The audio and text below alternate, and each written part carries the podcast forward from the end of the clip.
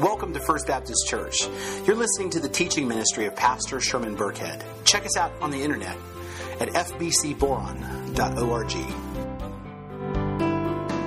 Deuteronomy chapter 6, beginning in verse 1, the word of the Lord declares Now, this is the commandment, the statutes, and the rules that the Lord your God commanded me to teach you, that you may do them in the land to which you are going to possess it, that you may fear the Lord your God, and you and your son and your son's son, by keeping all his statutes and his commandment, which I command you all the days of your life, that your days may be long.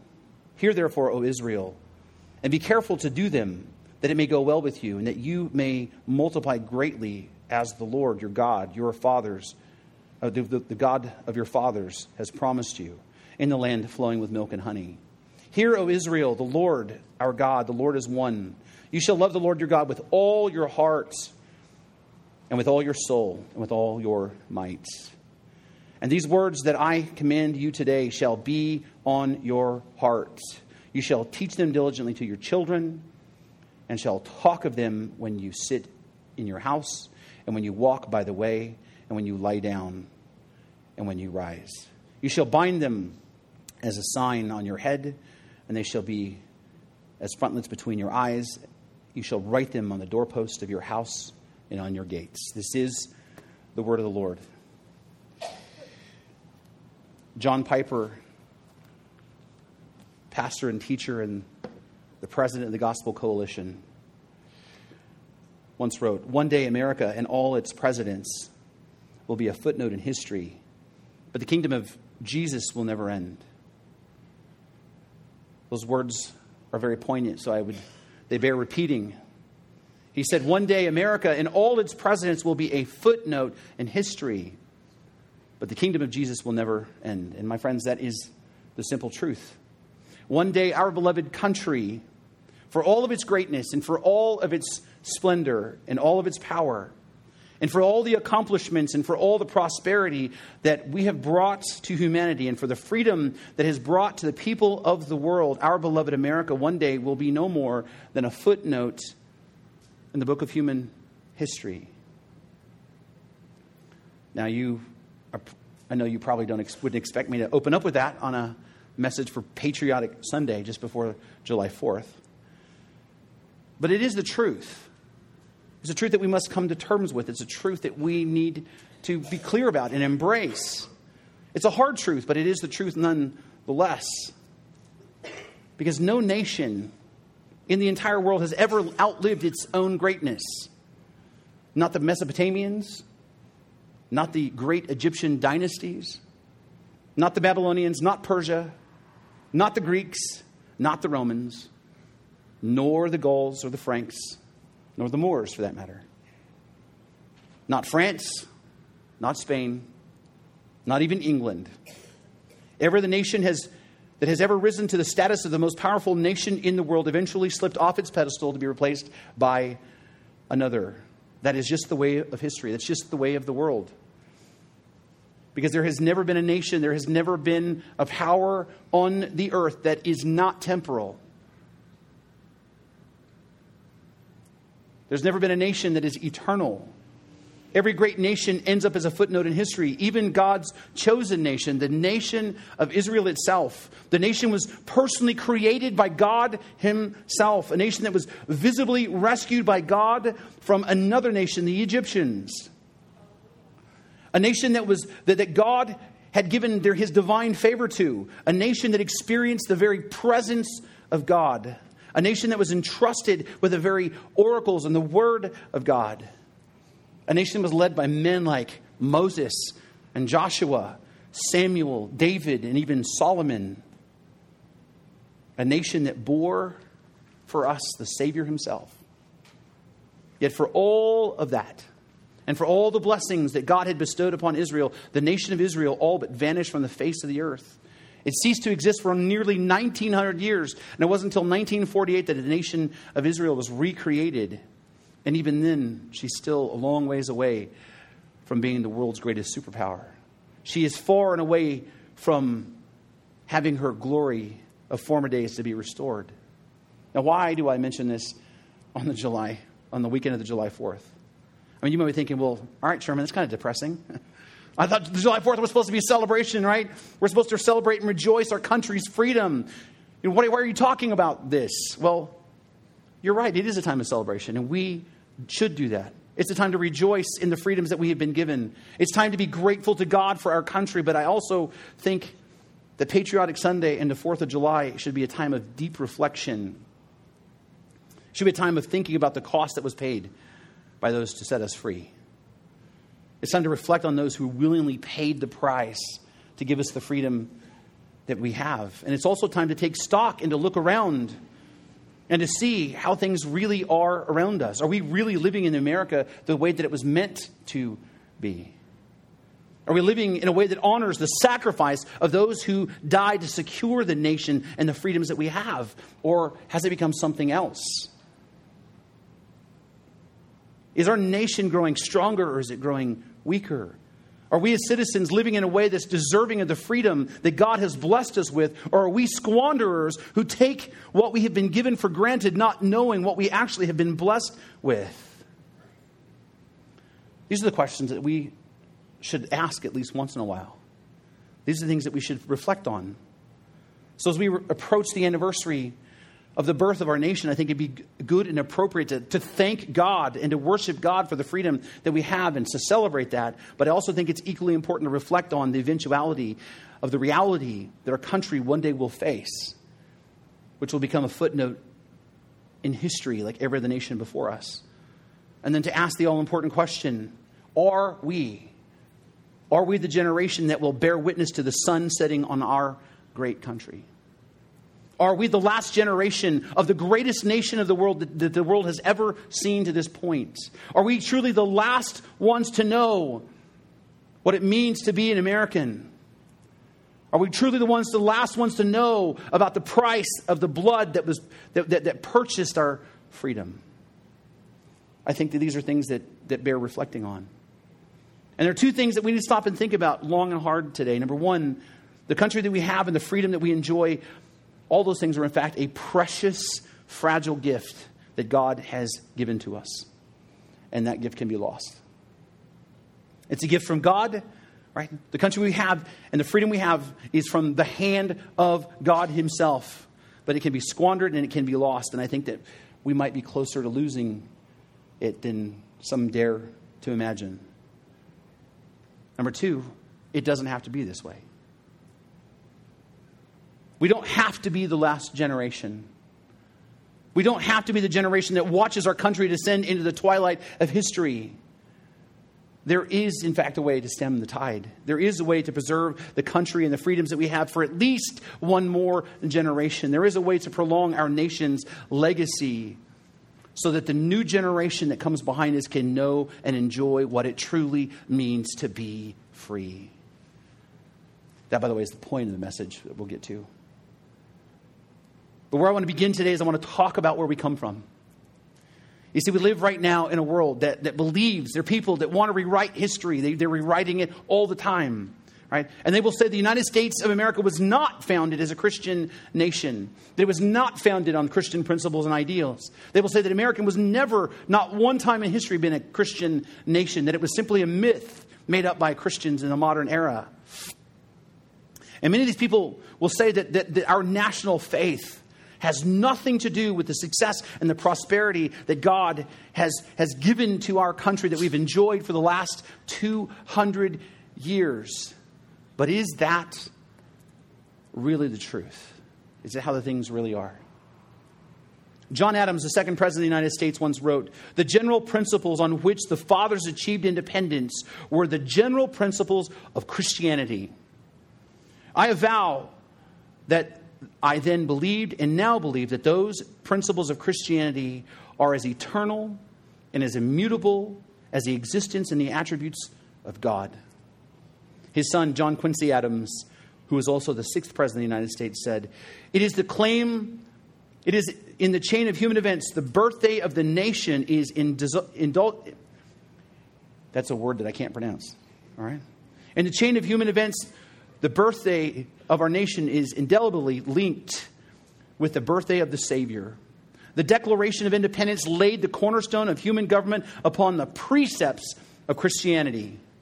Benjamin Franklin, who was not a Christian but a deist, wrote, As to Jesus of Nazareth, my opinion of whom you particularly desire, I think the system of morals and his religion as he left them to us, the best the world ever saw and is likely to ever see.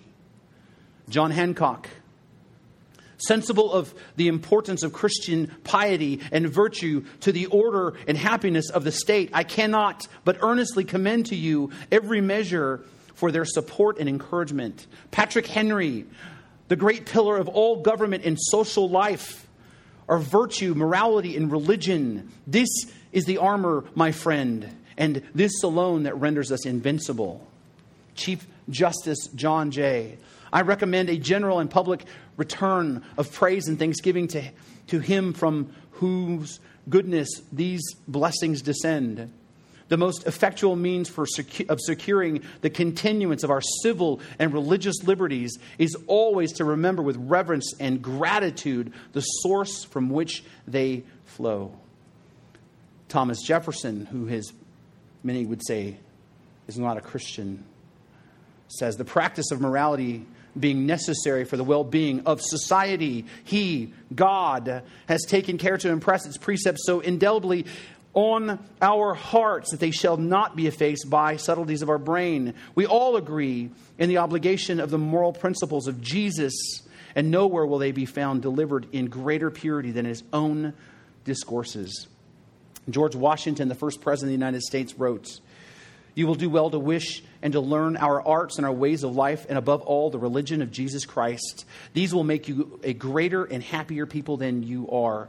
He also said, while you were zealous performing the duties of good citizens and soldiers, we certainly ought not to be inattentive to the higher duties of religion, to the distinguished character of patriot. It should be our highest glory to add the more distinguished character of Christian. Roger Sherman, who was the US was a U.S. Senator and the framer of the Constitution and a framer of the Bill of Rights, expressing his statement of faith, said, I believe that there is only one living and true God, existing in three persons the Father, the Son, and the Holy Ghost, the same in substance, equal in power and glory.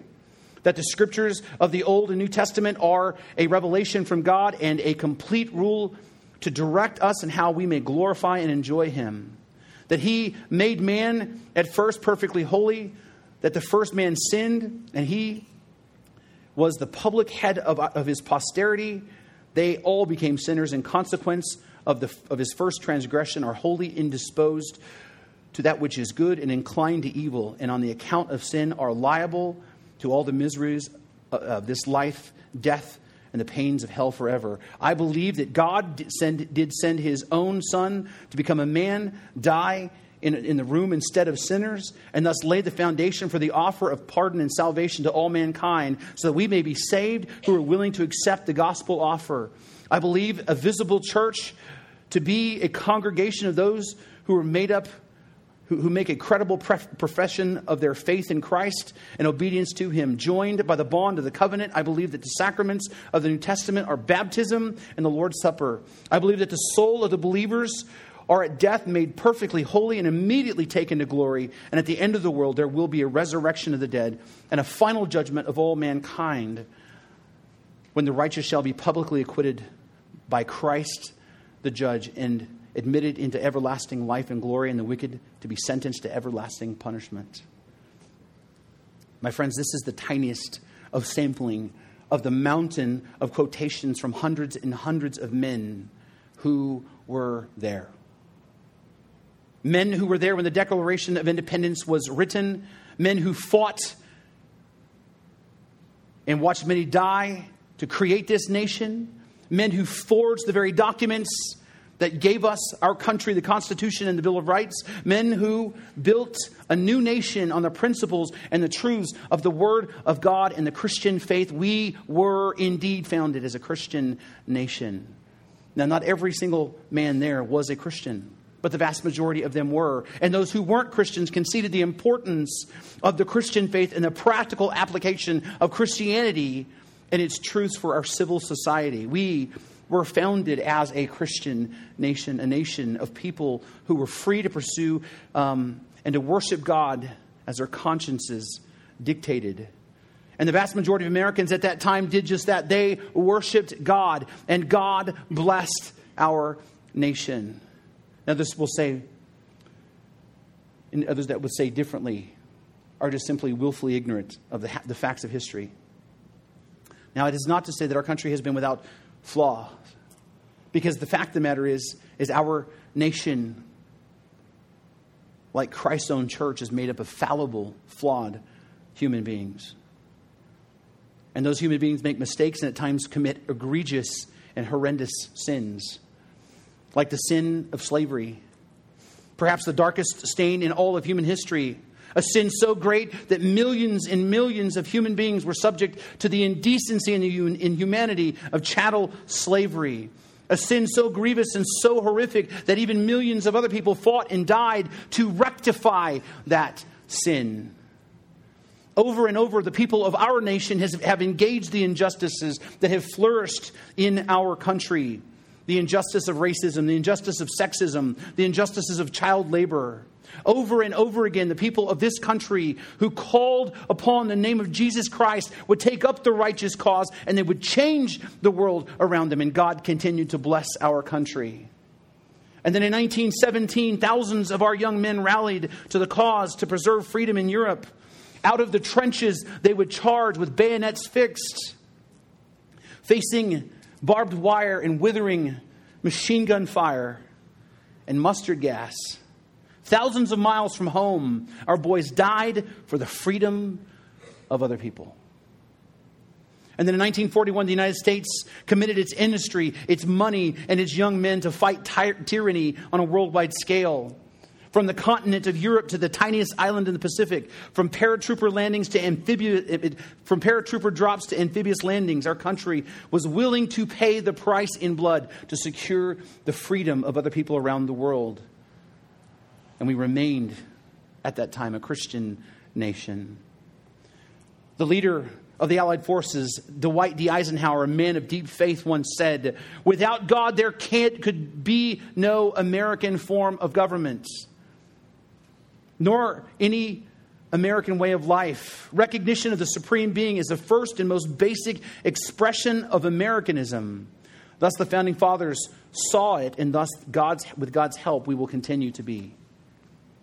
Those who fought and won that cataclysmic war in Europe and Pacific have been labeled the greatest generation, a culmination of all that was good about our country. America was founded and has been a Christian nation, and God has blessed our country as a result.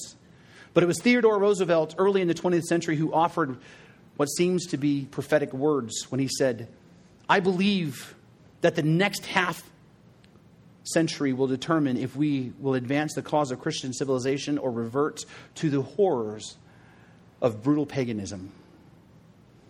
It's interesting because in less than a generation, the tide began to turn on our Christian nation as the memories of victories over tyranny and genocide began to give way to the popularity of the sexual revolution and the drug culture. The con- concept of freedom went from being able to f- being free to speak your mind and to worship as you see fit and to live your life and to raise your family as God guides you to do so to being free to be sexually promiscuous with whoever you want to and to live a life free of accountability and the consequences that follow your actions. In America, we once fought the chains of tyranny and the chains of slavery, but in the 60s and 70s, a culture war began uh, in an effort to throw off the restraints and the bonds of faith and religion. And less than 20 years after the Allied forces freed Europe from the atheistic inspired atrocities of Nazi Germany, the Supreme Court of the United States banned school faculty and officials from organizing and leading prayer and the reading of Scripture in public schools, all but removing God from public education. In less than 30 years after the Allied forces put an end to the extermination of the unwanted Jews in Germany and Eastern Europe, the United States Supreme Court effectively legalized the extermination of unwanted children, and 59 million children have been sacrificed since then. all within most of our lifetime. In fact, an additional 543,000 children have been killed since January 1 of this year alone. And then we went through the 70s and the 80s and the 90s, those, and those who refused to acknowledge God and those who wished to throw off the moral restraints of those religious people began to rapidly gain momentum in the arts and the media and the cinema. Separation of church and state became the misused Jeffersonian quote to justify the, the, removing of references of God in the public sector. Schools and courthouses and public parks and national monuments were stripped of all references to the God of the Bible. And while deviant sexual behavior became endorsed and celebrated by art and cinema and television and even the educational system, and then 1992 in his ruling on abortion, conservative, conservative Supreme Court Justice Kennedy wrote what has now come to be known as his notorious, mysterious passage. And in this passage, a Supreme Court judge redefined for our world what reality is not a philosopher who studies metaphysics, not a theologian, not a scientist, not God Himself. A Supreme Court justice redefined the nature of reality. And let me just read for you his words. He wrote At the heart of liberty is the right to define one's own concept of existence, of the universe, and the mystery of human life. Let me read that again. At the heart of liberty is the right to define one's own concept of existence, of the universe, and the mystery of human life. Or, in other words, at the heart of liberty is the right of everyone to define what reality is as you see fit, according to your own thoughts and desires. This is the culmination and the conclusion of postmodernism. This is the removal of absolute objective truth. Reality has now become what you decide for it to be. Now, with Kennedy's words, I'd just like to remind you of something and read for you the words of the prophet Isaiah in chapter 5, verse 20. He wrote, Woe to those who call evil good and good evil, who put darkness for light and light for darkness, who put bitter for sweet and sweet for bitter. Woe to those who would subvert reality. Since the 1990s, America has slowly become a secular nation as a number of, of people who profess biblical faith in Jesus Christ has slipped from an outward professing majority to now, for the first time in all of American history, the minority. And as a result, Christians, once respected for their charity and their morality and their citizenship, are now looked down as naive and backwards and downright stupid. Those who sincerely choose to follow Christ and obey what he says in his word are lampooned and mocked and called bigots and monsters. They're labeled homophobes and Islamophobes and sexists and anti intellectuals. And those who follow Christ are labeled as crazy and insane and out of touch with reality, while the culture encourages people to believe that gender and even species are just social constructs, and have no basis in reality itself. The entertainer Miley Cyrus proclaimed that she has no gender or no species. She's not even an individual as, as we would understand it. In fact, she said, I'm weird for many reasons. I feel genderless, I feel ageless, she said. I'm just a spirit soul, not divided by, not, a, not divided by human being, even animals. It's no, there's no me or them, there's no us and you. I just want to be nothing. And the world celebrates this as honest and authentic and real. Christians are looking are looked at as prehistoric, backwards people because they encourage young boys to grow up to be real men who work hard and who sacrifice to take care of their families and their country. The world outside wants to feminize young men and make them apologize for just simply being born male. While women are encouraged to be aggressive and to be the bullies that feminists despise in men. We live at a time when right is wrong and wrong is right. A time where criminals who rape and steal and kill are held as heroes and commended as the true victims, while those who sacrifice to uphold the law are labeled as murderers and Nazis. And a growing part of our population are calling for the wholesale killing of law enforcement officials. As people march on streets celebrating the lives of people who actually really commit horrific evils. We live in a time where people freely and publicly act out the most vile drama, such as the supposed abortion performed on, Virgin Mary, on the Virgin Mary as, as, as they joyfully sacrificed the baby Jesus. And people line up in streets naked in demonstrations against the government, and people act out deviant behaviors at pride marches. But when you say that you believe that there's only one way to God, and that's Jesus Christ, you're immediately accused of hate speech and told that you don't have the right to speak those kinds of opinions. We once lived in a time where people were entitled to their opinions and entitled to speak those opinions no matter how stupid or awful or vile or insensitive they were, because free speech meant it was free for all people. But now we live in a world where of safe spaces and trigger warnings and, and college students and faculty who are openly asking for the abolition of the First Amendment, of the right to free expression of ideas, especially ones that don't line up with where our culture is headed. We live in a time of rampant incivility, demonstrators who claim the cause of love and tolerance and, and peace violently assault those who differ in their opinions. People who claim peace are ironically uh, burning buildings and cars and property. And all this is encouraged and fueled not by fringe crackpots, they're encouraged and celebrated by the mainstream press and musicians and cinema and, and, and cinema, uh, cinematic arts. Who, remembers, who can re- even remember a time? Think with me. Who can even remember a time when mainstream artists would openly call for the assassination of a sitting president? That has never happened before. That has never happened before. There have always been the crazies out there. But now dozens of household names have called for the murder of our current president, not to mention the open air theater drama that reworked the story of Julius Caesar to include the assassination of our current president. Now, I don't care who you voted for, I don't care if you voted at all. This is scary stuff.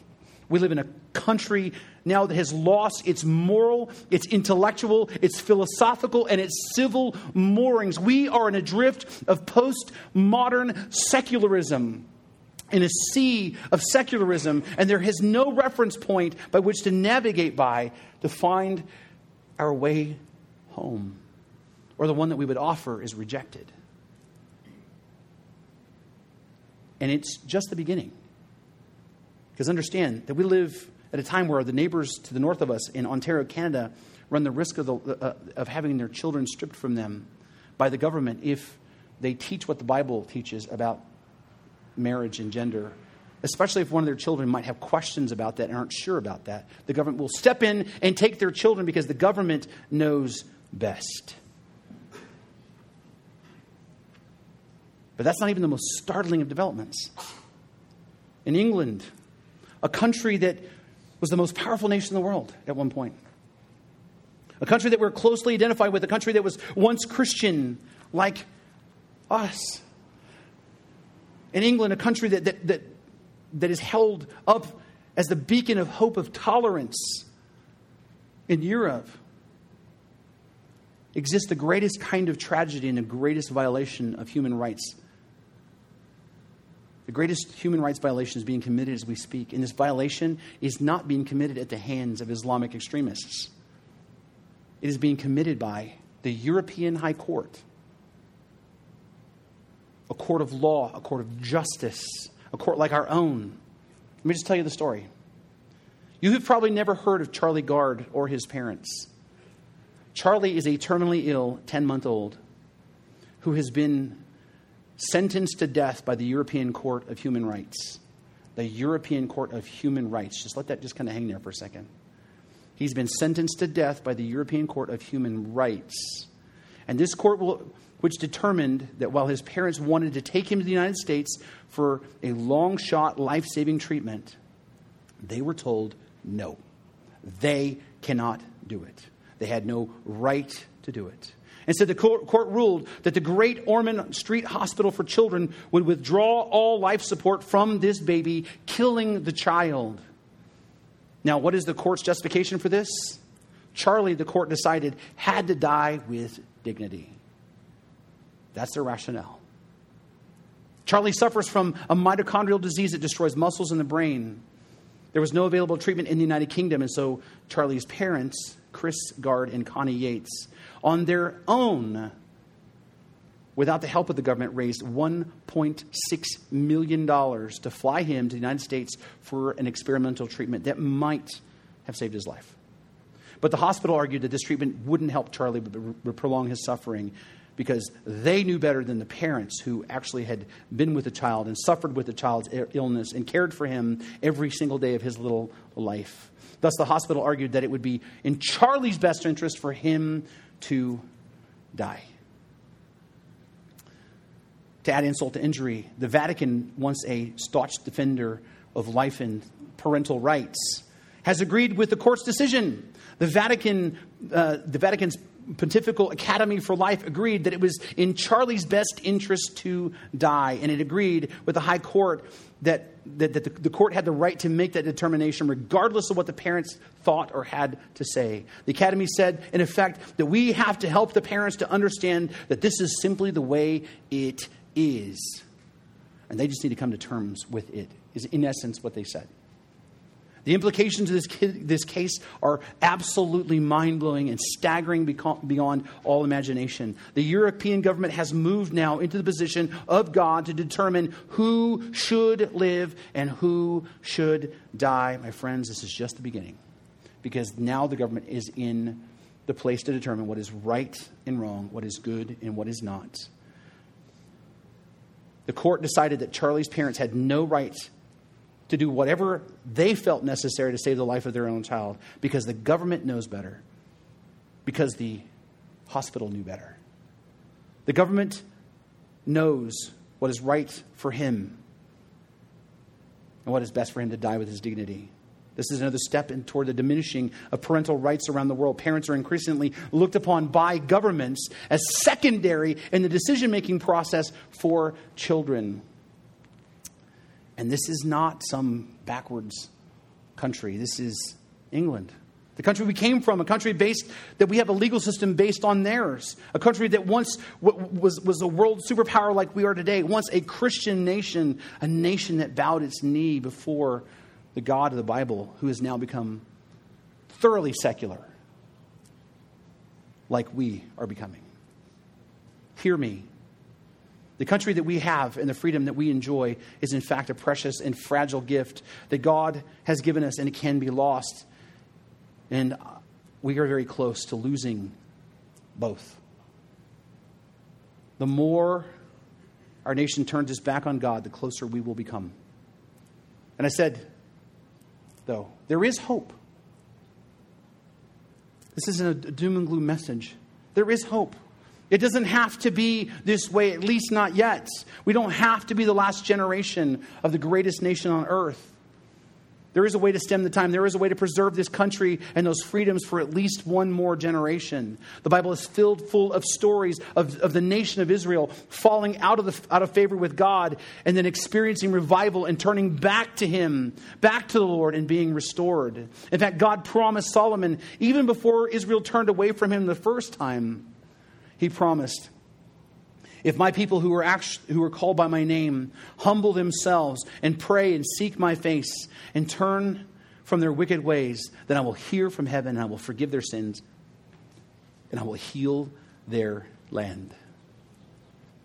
God knew that they would turn away. God knew that they would fall their own wicked hearts. God, and, and He promised that if they did, that He would judge them. But he also promised that they repented and they turned back, that he would restore them and he would heal their land. Now, I realize that, that this promise is for the nation of Israel, and we are not the nation of Israel. But I believe with all my heart, with the scriptures that say, if you will move towards God, God will move toward you. That if you will confess your sins, that he is faithful to cleanse you. That if you wholly commit yourself into his hand, he will lift you up. I believe with all my heart that if our church and our community and our country were to turn our hearts back to God, that He would restore us. I believe that if we repented as a nation and sought revival with all of our hearts as a country, that God would bring that revival. And I believe that the best days of our human American history would still be before us and not behind. I believe that with all my heart. Now, I still believe what John Piper said that one day that our country would be a footnote in human history. Of this, I have no doubts. Right? I believe that one day this, that, we will be replaced. I absolutely believe with all my heart that the kingdom of Christ will continue on forever. But I don't believe that, that our beloved country needs to go quietly marching off into the twilight just yet. Because I believe that there's incredible things that God can still do with our country. I believe that God can use our nation to bring hope to the hopeless and to bring love to the unloved. I believe that, that Christians in our country can be used by God to save millions and millions of more souls. I believe that the United States of America can still be looked upon as a beacon of hope and freedom for those who are oppressed and those who are persecuted around the world. And I believe that our country can experience the greatest revival the world has ever witnessed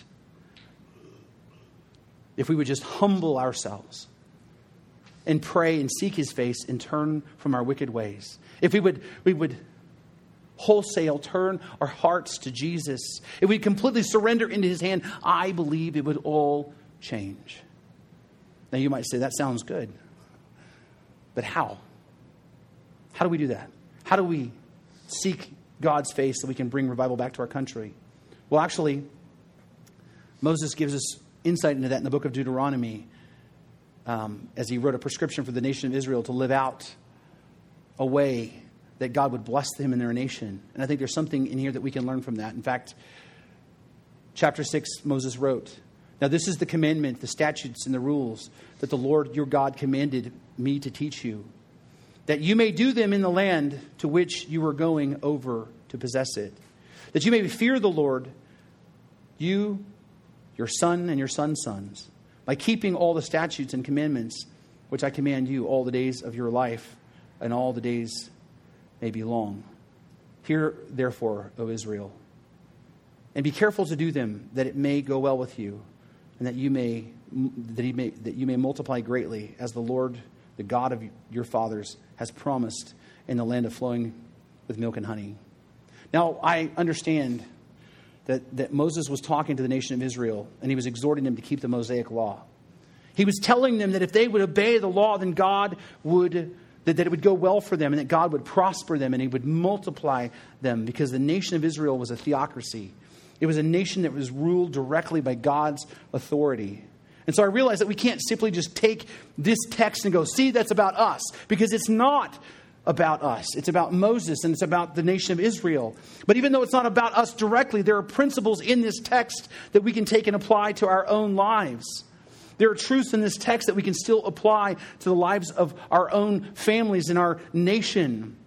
For instance, in this text, Moses promises essentially learning God's law and obeying God is good for us. So if you'll do this, it'll go well for you. Well, we know for a fact that if we will do what God wants us to do, if we will obey God, if we do what God wills, it's what's in our best interest. Ultimately, it's best for us. Obedience produces what's best for us. Next, he says, Hear, O Israel, the Lord, our God, the Lord is one. Now, this right here is called a Shema. Okay? It's something that the Israelites would recite every single day. They would memorize it and recite it. Hear, O Israel, the Lord our God, the Lord is one. They would recite this every single day to remind themselves about the truth of God and remind themselves of the text that follows. Because Moses says next, he says, You shall love the Lord your God with all your heart and all your soul and all your mind. And this right here is the starting point for us. Because this right here is, is, is what's called the greatest command. Jesus called it the greatest commandment. Matthew chapter 22, we read about a Jew who asked Jesus, Teacher, which is the greatest commandment in the law? And he said to him, You shall love the Lord your God with all your heart and all your soul and all your mind. This is the great and first commandment. The second is like it you shall love your neighbor as yourself. On these two commandments depend all the law and prophets. All of the Old Testament can be summed up in these two commands.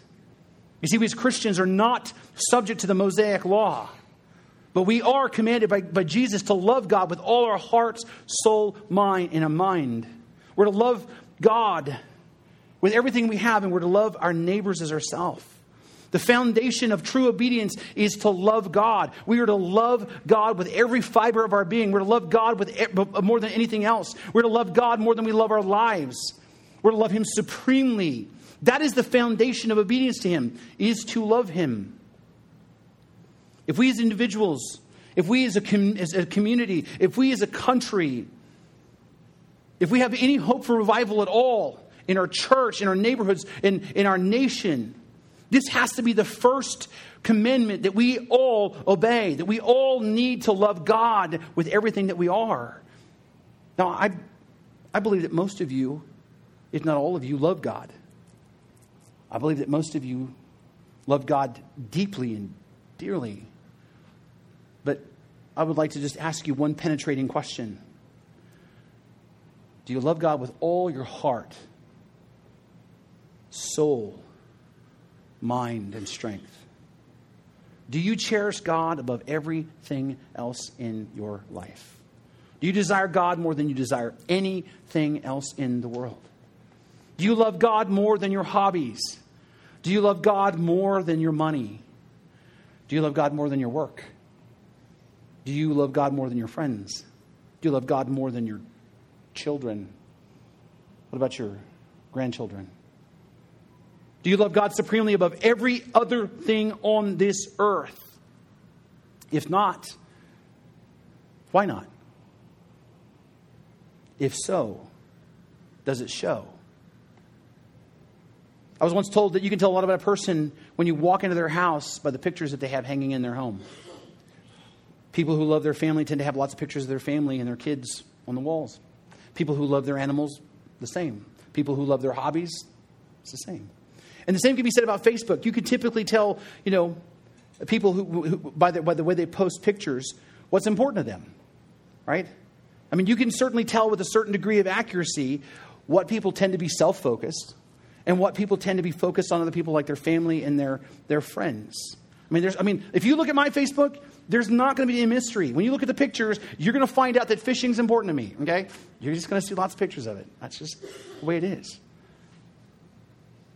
Well, just like pictures and just like Facebook, your life and how you live will tell the story of what's important to you.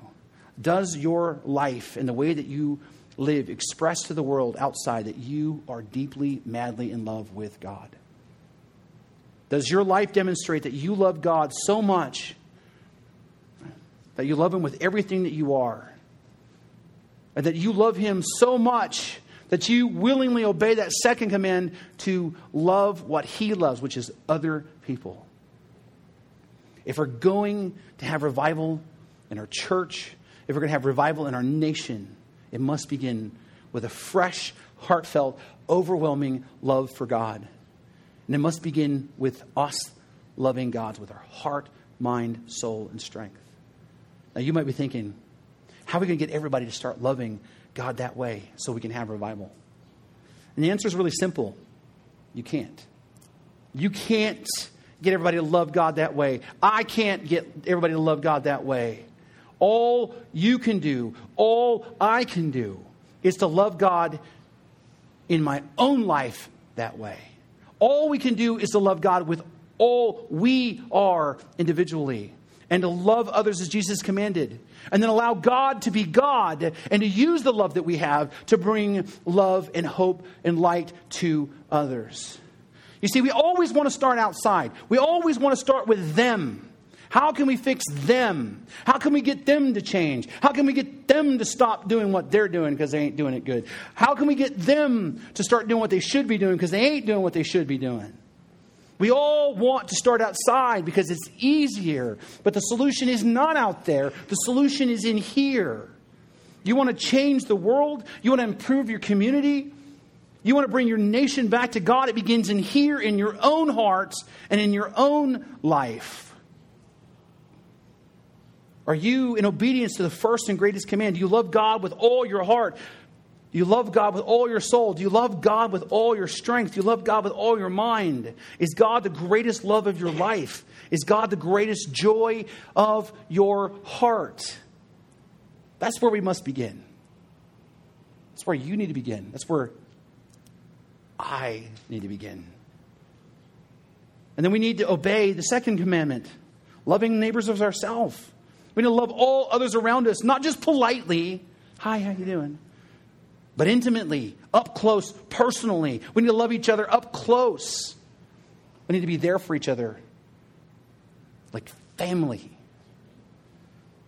That's how we change the world. That's how we change our community. That's how we change our nation. And it's not a mystery because this is the way it's always been. Love God, love other people. That's what discipleship is. Love God, love people, teach others to do the same thing. Love God, love people, teach others to do the same thing. That is how we change the world. So revival doesn't begin out there, it begins in here.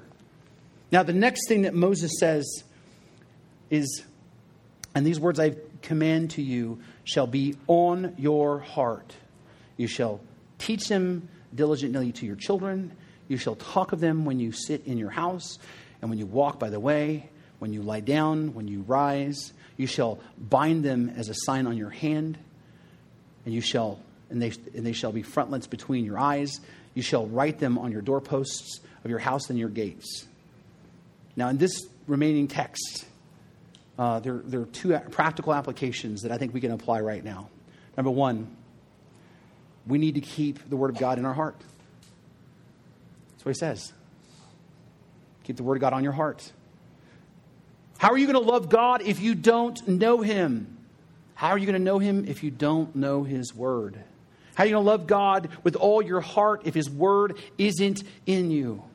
We need to keep the Word of God in our hearts, which means that we need to be in the Word, studying the Word, reading the Word, memorizing the Word, the Word, me- meditating on the Word, talking about the Word. It needs to become a part of who we are. We need to become people of the book, people of the Word of God. You want to change the course of your country? You want to change, you want to create revival in your community? It begins with the Word of God. It begins with the Word of God being planted deep within our hearts, allowing it to take root, and then allowing it to bear fruit in our lives. We must get the Word of God deep in here. Now, I know that I sound like a broken record because I talk about it all the time, but I talk about it all the time because it's that important. It's the truth. We must get the Word of God in us. And then after that, we need to teach the next generation. So he says, teach your children diligently. This right here is the greatest of all of our human failings, by the way, because we do not teach the next generation, right? We don't make it a priority to teach the next generation. That's exactly what happened to Israel, and that's exactly what's happening to us. We don't teach the next generation. Think about how different this generation is compared to your generation. I mean, 20 years ago, think back with me. It doesn't seem like that long ago. 1997 seems like about 10 years, but it's 20 years, right? 20 years ago, would you have imagined a thing such as college safe spaces? Would you have imagined a young workforce that just completely refuses to work? Could you imagine the number of teachers who are having illicit relationships with their students that you see every other day on the news. I keep thinking it's the same one, and it's not. Would you have imagined the amount of violence committed by so many young people that we see all over the internet? Violence against old people, violence against the um, violence against um, the, the mentally uh, uh, retarded, violence just against people just randomly. Would you have imagined that it would be legal for someone to, um, it, that it would be illegal for someone to exercise their faith and to say something like, well, I'm, I'm sorry, but I, I can't, in good conscience, bake that cake? 20 years ago, would you have thought it was possible for thousands of young adults to march and protest for the end of the First Amendment? Right?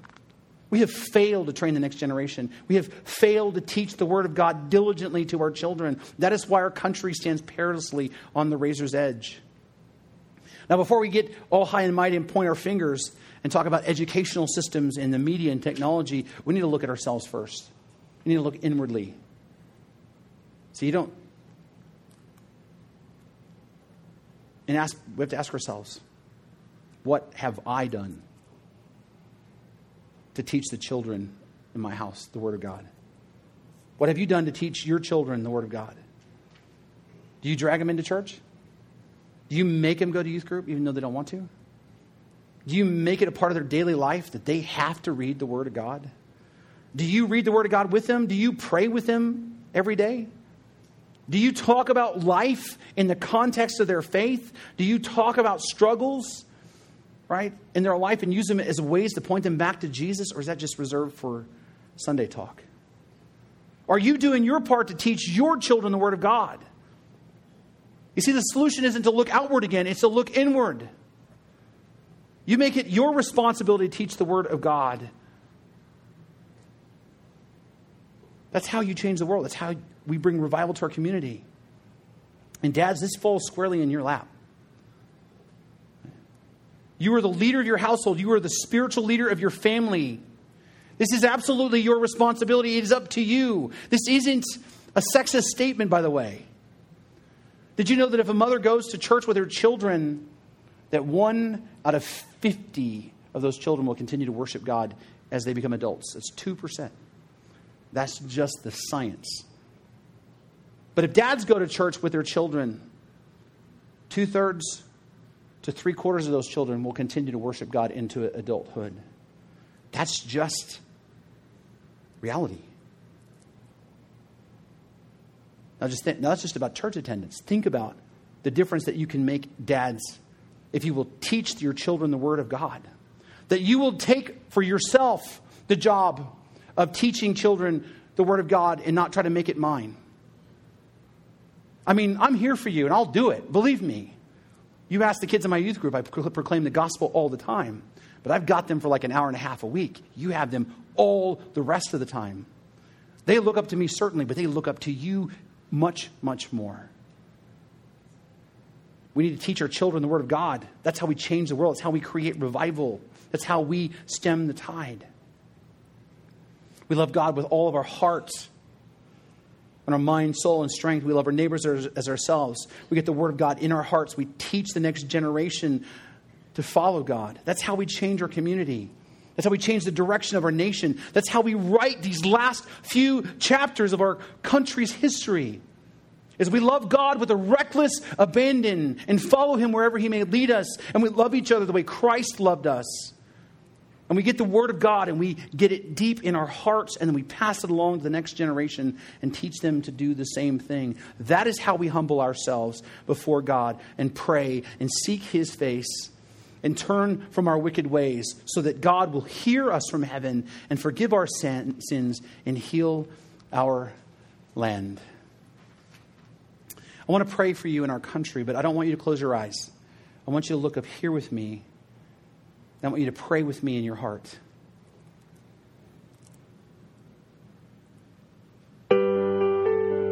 Dear God,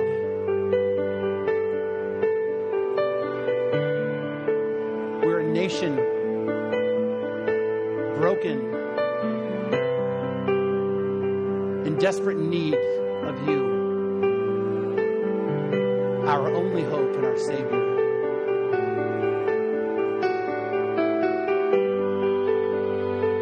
That's consumed by self and materialism and division and strife.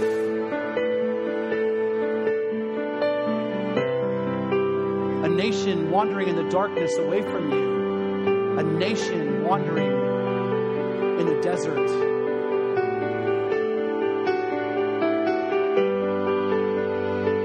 Have we forgotten you, O Lord? Our first and greatest love. Today we humbly come to you and we pray with all our hearts wide open. Hear us, O God. And heal our land. In Jesus' name we pray. Amen.